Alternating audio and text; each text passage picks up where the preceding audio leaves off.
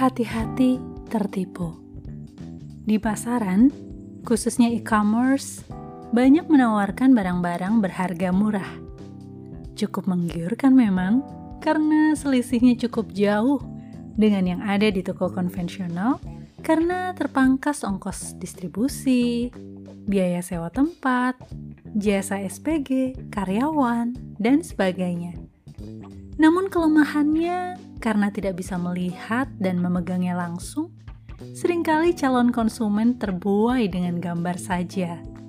Padahal gambar yang terpampang belum tentu menunjukkan kualitas yang setara. Alhasil, ketika sudah tiba di tangan, kadangkala kita mendapati kenyataan tak sesuai dengan harapan.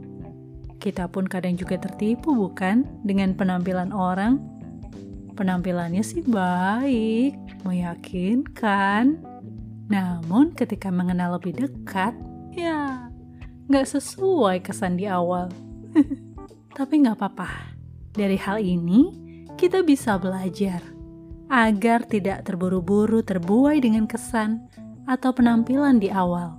Kita perlu mengenal dari dekat, mencari informasi dari berbagai sumber yang terpercaya sampai akhirnya kita memutuskan untuk mengambil atau menerimanya.